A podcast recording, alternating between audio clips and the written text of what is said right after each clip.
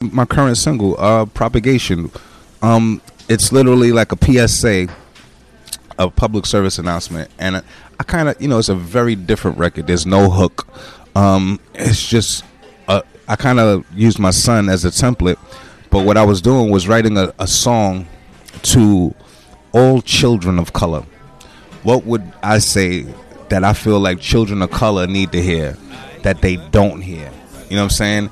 And, and and and not even just children of color, but just kids, period. But particularly children of color, especially growing up in the United States. You know, your color will be will affect you, will affect your life. You know what I'm saying? In a way that that other people don't even have to think about. You know what I'm saying? And and unfortunately, no one's catering to them.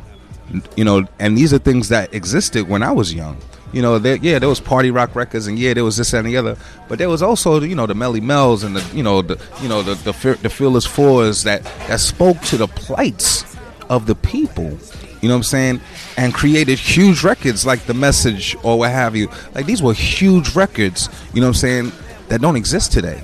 You know what I'm saying? But it showed us a walk that you know it gave us an option you know what i'm saying and that's what i tried to create with the record propagation it's a record that i use my son in but i'm speaking to every young kid what would i want to tell every young kid and and i find that that entire record uh lyrically is something that doesn't even exist today no artist is giving that to them and and it's so simple. You know, it's something that should be shared regularly. Like every kid should know that. but the key is to be free.